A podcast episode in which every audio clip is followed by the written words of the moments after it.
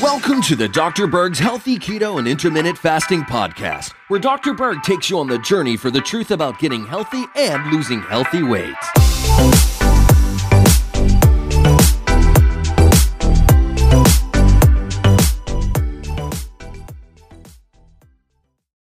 Hey guys, today we're going to talk about uh, the best and worst dairy products. Okay, let's start over here.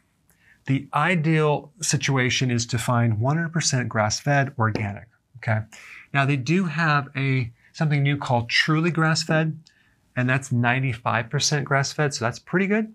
Uh, but when it says 100%, it has to be I think 98%, not exactly 100%, but it's close. Now, organic means no pesticide, no animal byproducts. And you know what that means? It means that they actually can put legally waste product of another animal into the feed. And then we have something called RBST. This is a growth hormone. Now, Monsanto, the company that sells this, will tell you that this is totally safe. There's no studies, etc., etc. But then why did uh, Canada not allow this hormone since 2000. Europe, they haven't allowed this since 1990. And it's been banned in Australia, Japan, Israel, and Argentina. But only in America do we have the R- RBST. So we want to have RBST free dairy. Ideally, grass fed organic ghee would be really, really healthy. This is really good for your gut. Um, it's a pure fat. Whole cream, make sure it's at least organic. Half and half organic, but try to get grass fed. The best cheese would be raw goat's cheese or raw sheep cheese.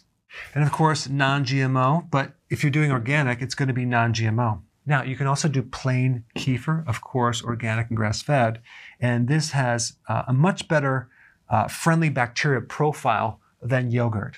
Uh, if you're going to do yogurt, Greek yogurt is better because it has more protein and less carbs, but it still has too many carbs if you're going to do keto. All right, so now over here you have grain fed. Okay, I don't know if you realize this, but they will feed cows grains, soy, and corn, and they're usually GMO.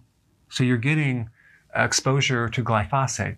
Okay, uh, I would not recommend commercial milk or processed cheese. Commercial dairy products usually have the RBST in there. Okay. They have antibiotics and animal byproducts. And sometimes when you're doing keto, people really load up on the dairy.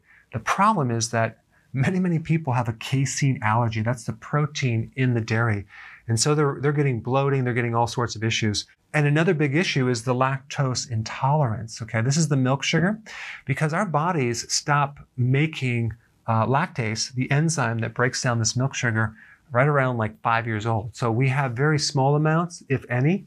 So a lot of people um, get a lot of bloating, diarrhea uh, when they consume milk products. Uh, it's not a true allergy, it's just lacking that enzyme. And then when you're going to the grocery store and buying just regular yogurt that's sweetened, you're getting massive amounts of sugar. And when you combine that fat with that sugar, it's not good. The only condition that you want to consume a high fat diet is when you're doing low carb. You never want to do high carb with high fat or even high carb with high protein.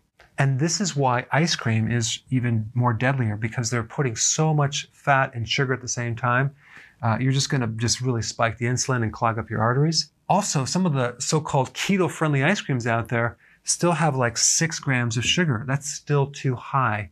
So you want this down to two or, or less. A lot of people that are doing the keto program are dairy free and they do very well because there is some problems with dairy, um, potentially increasing the size of the prostate. Uh, if you're doing a lot of dairy, uh, especially this type of dairy. Also, people are getting a lot of mucus reactions from dairy. So if you're going to do dairy, uh, stick over here and try to do small amounts, not large amounts. All right, I'll see you guys later. So I want to thank you for being here and watching my videos. If you haven't already subscribed, go ahead and do so so you can stay informed future videos.